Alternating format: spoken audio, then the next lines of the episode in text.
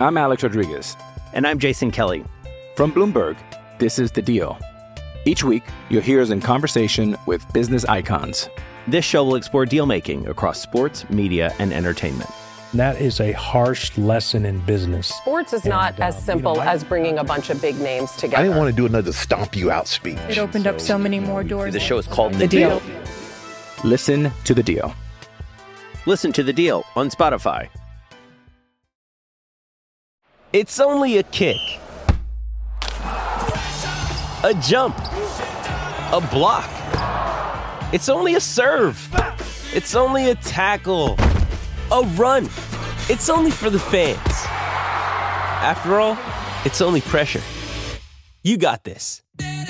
Adidas.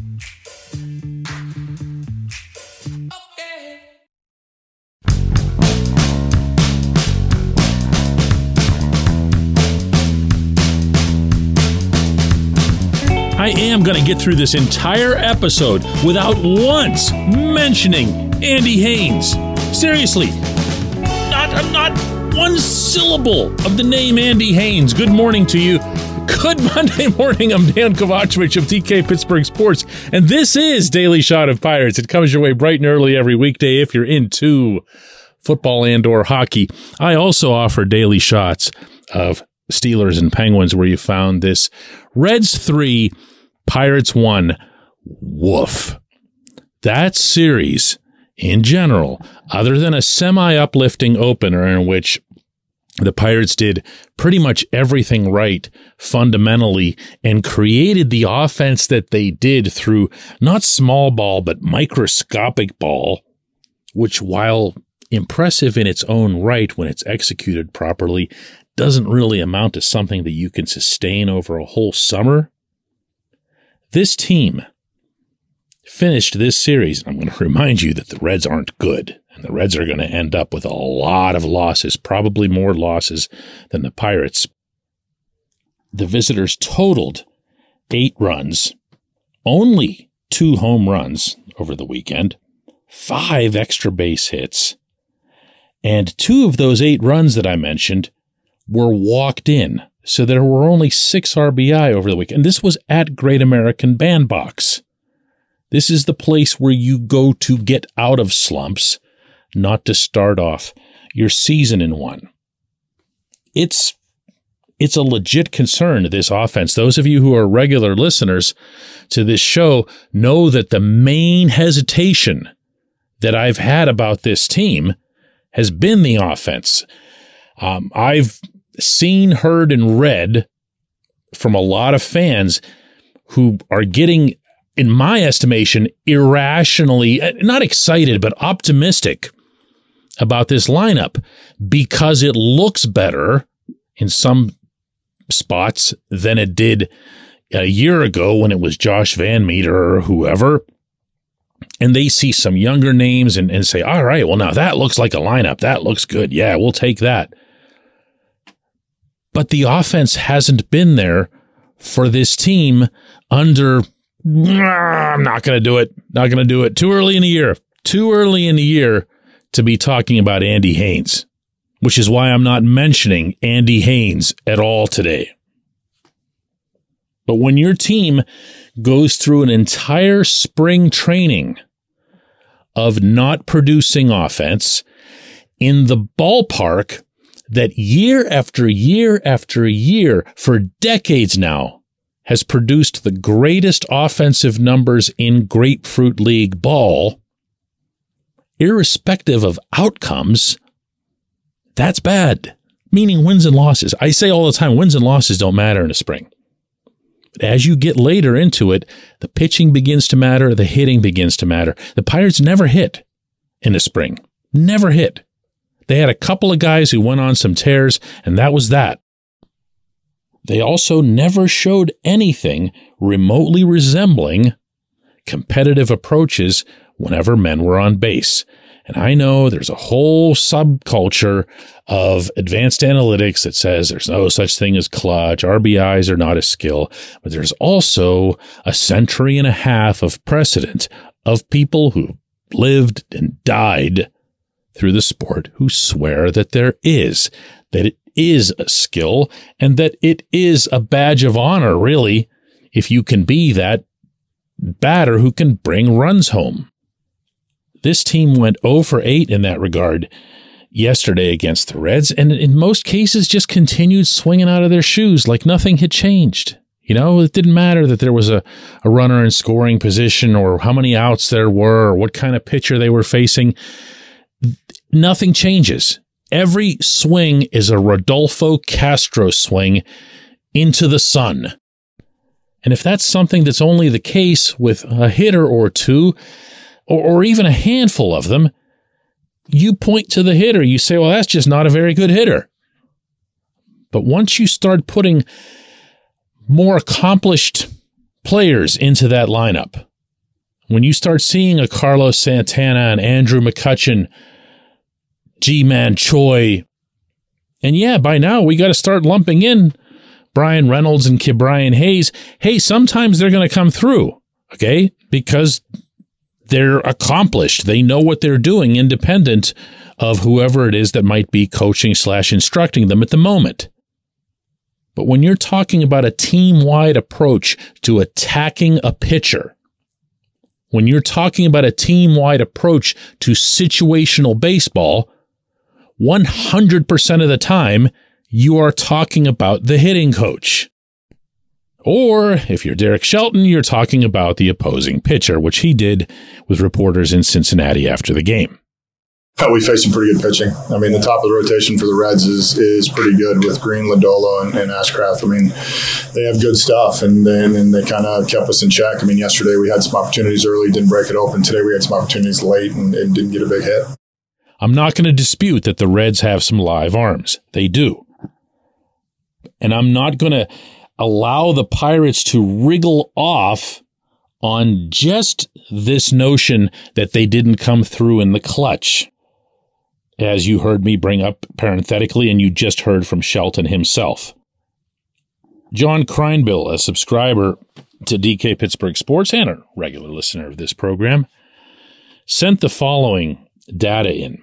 Got to read this to you. In the 97 at bats that the Pirates took over the weekend, 77 times or 80% of the time, the ball never left the infield.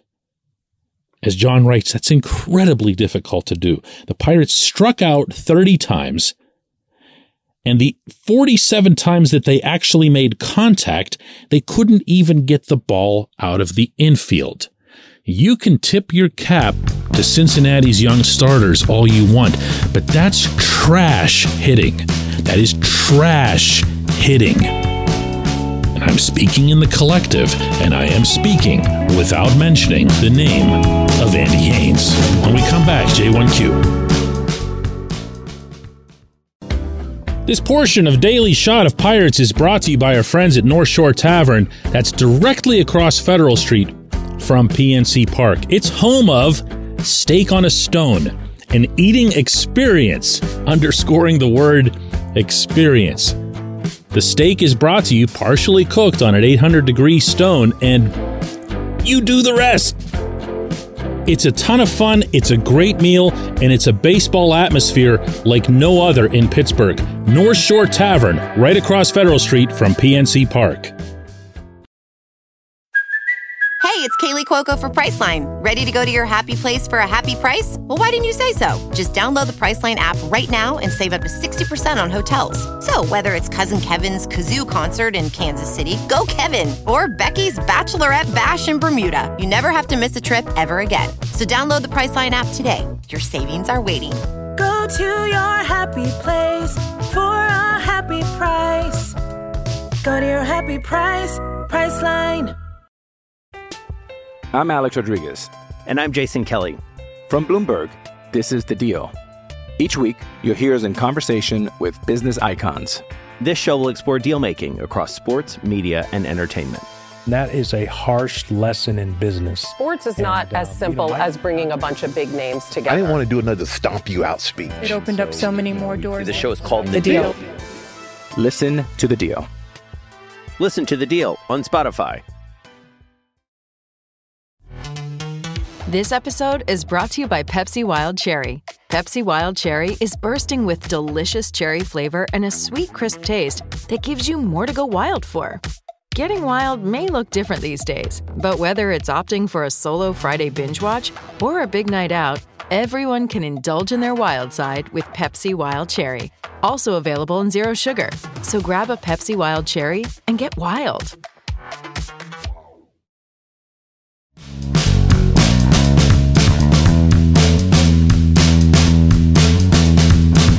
J1Q comes from John, who says, I don't see the batters attacking the pitch. Rather, I'm seeing swing and hope.